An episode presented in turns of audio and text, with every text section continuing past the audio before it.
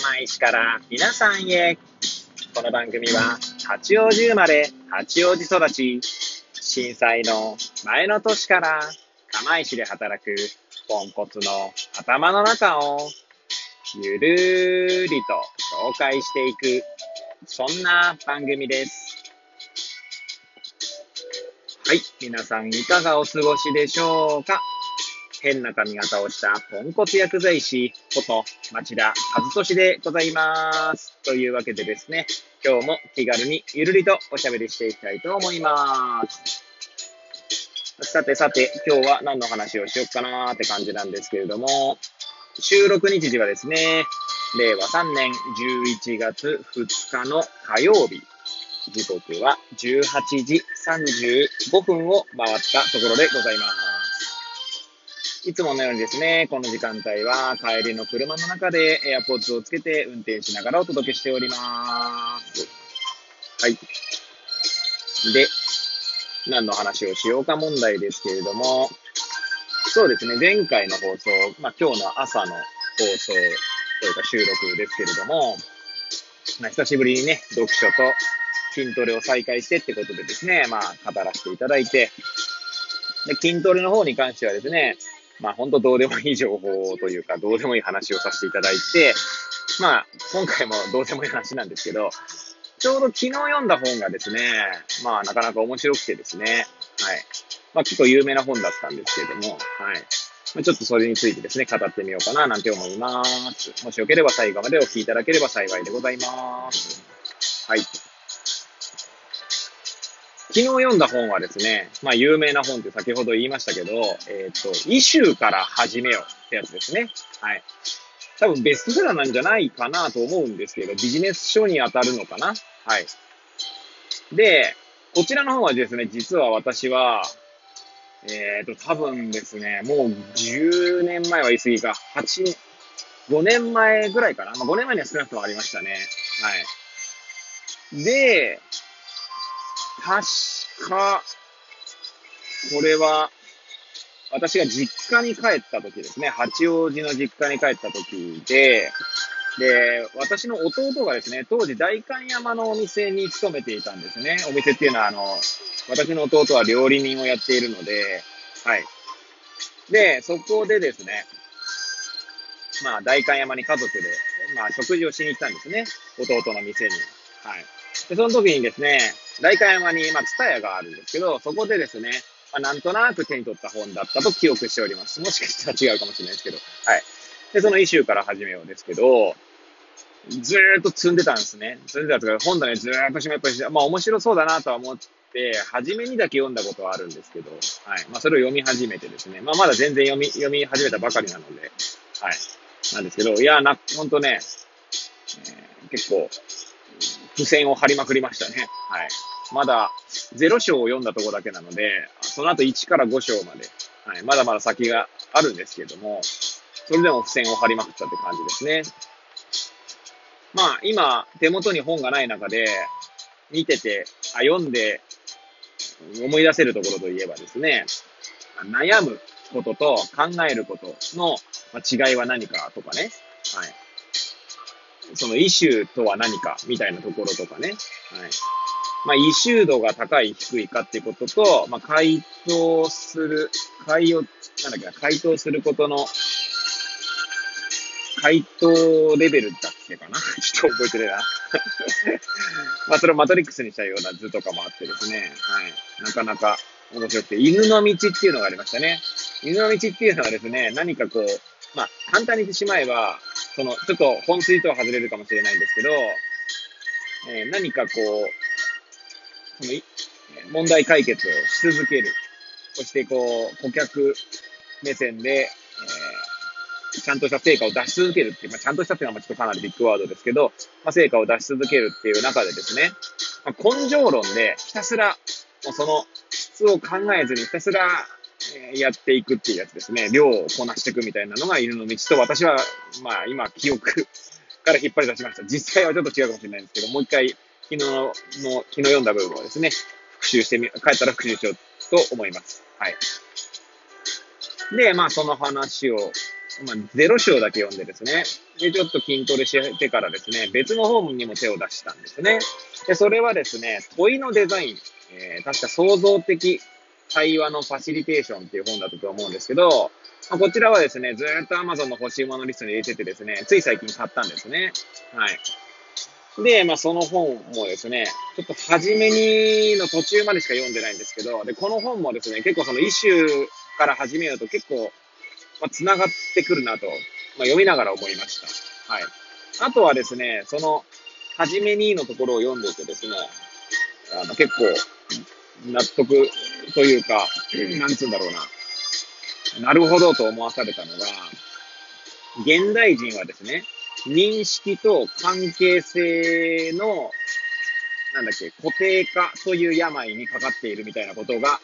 書かれていたんですね。ちょっと言葉が今、本当記憶から引っ張り出しているので、ちょっと間違ってるかもしれませんけれども、まあ、どういうことかというと、まあ、認識というのはですね、認識の固定化というのは、えー、まあ、その本に書いてあった例で、なるほどと思ったのが、例えば、そうですね、えー、学校で勉強してきますよね。そうすると、えー、まあ、数学でも何でもいいんですけど、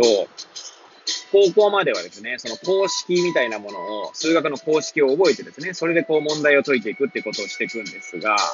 まあ、大学に入ったりとか、まあ、そのどんどんこう、上が、あの、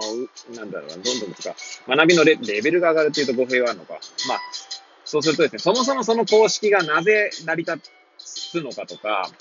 どういった経緯で成り立ったのかということになっていくんですね。だから覚えていったことというのが、まあ、その認識を固定していたことっていうのを一回こう捨て去らなきゃいけないんですね。はい。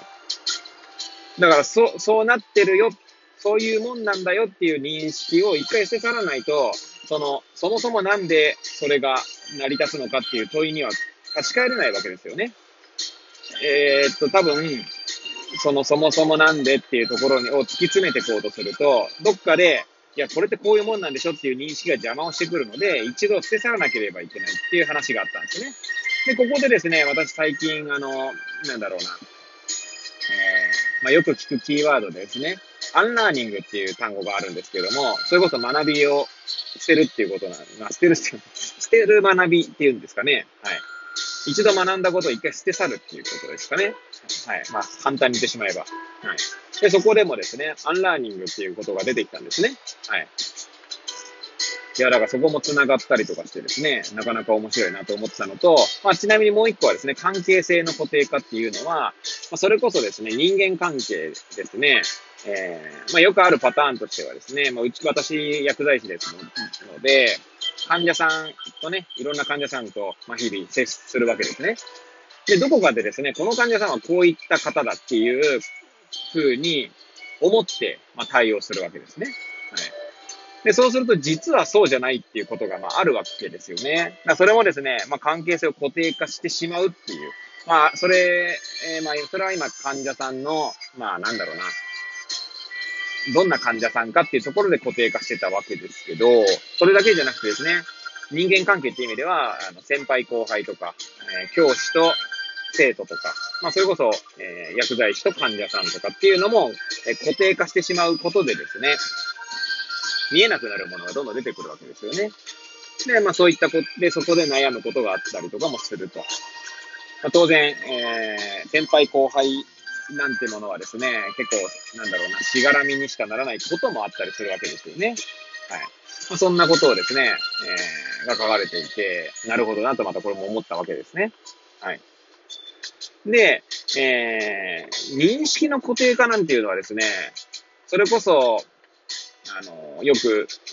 よく聞いてるっていうか、まあ、最近は更新されてないんですけども、 Voicy でですね、近内悠太さんという方が、え、番組を持ってまして、この近内悠太さんって方がですね、世界は贈与でできているという本を書いております。この方自体はですね、えー、まあ、ウィトゲンシュタインという哲学者の、まあ、言っていることとかを、ま、研究しているっていうと語弊があるのかな。まあ、研究したりしているんですよね。はい。で、まあ、その、えー、ウィトゲンシュタインの言葉ではないんですが、その中でですね、こと、言葉っていうので呪いがかかるみたいなことを言ってるわけですよ。で、近内裕太さんの言葉で、哲学とは何かという問いに対して言ってたのがですね、言葉という呪い、じゃないな。言葉によってかけられた呪いを言葉によって解いていくことが哲学であると言ってましたね。まあ、なるほどと思ったんですけど、まあ、まさに認識の固定化っていうのはですね、まあ、まさに呪いなんじゃないかなと思いながら読んでましたね。はい。あとは、まあ、その、そこで覚えてることで今ね、語ろう、語れるのであれば、なぜに人は認識を固定化するのかって話が出てまして、それはですね、えー、認識を固定化しないとですね、まあ、簡単に言ったら脳みそが疲れるんですよね。はい。脳の負担を減らすのが、まあ、認識の固定化だったり、関係性の固定化っていうところに、まあ、繋がってくるわけですね。まあ、いちいち全部そういうのを考えてるとですね、まあ、まあ、要は、複雑な処理ができなくなっていくわけですよね。だから、どんどん単純化していくっていうのが、まあ、我々の脳の構造というか、脳の機能としては、まあ、当然のごとくあると。だそれは仕方ないんだけれども、どこかでその立ち返らないと、えー、いけない時もあるよね、みたいな話なんですかね。はい。まあ、まだ読み始めたばかりなので、はい。なかなかこれもね、面白い本なんですよね。なんで、積んどくしていた本をですね、ちょいちょいこう、つまみ食いとかしながら、まあ、読書を楽しんでいるというところでございます。はい。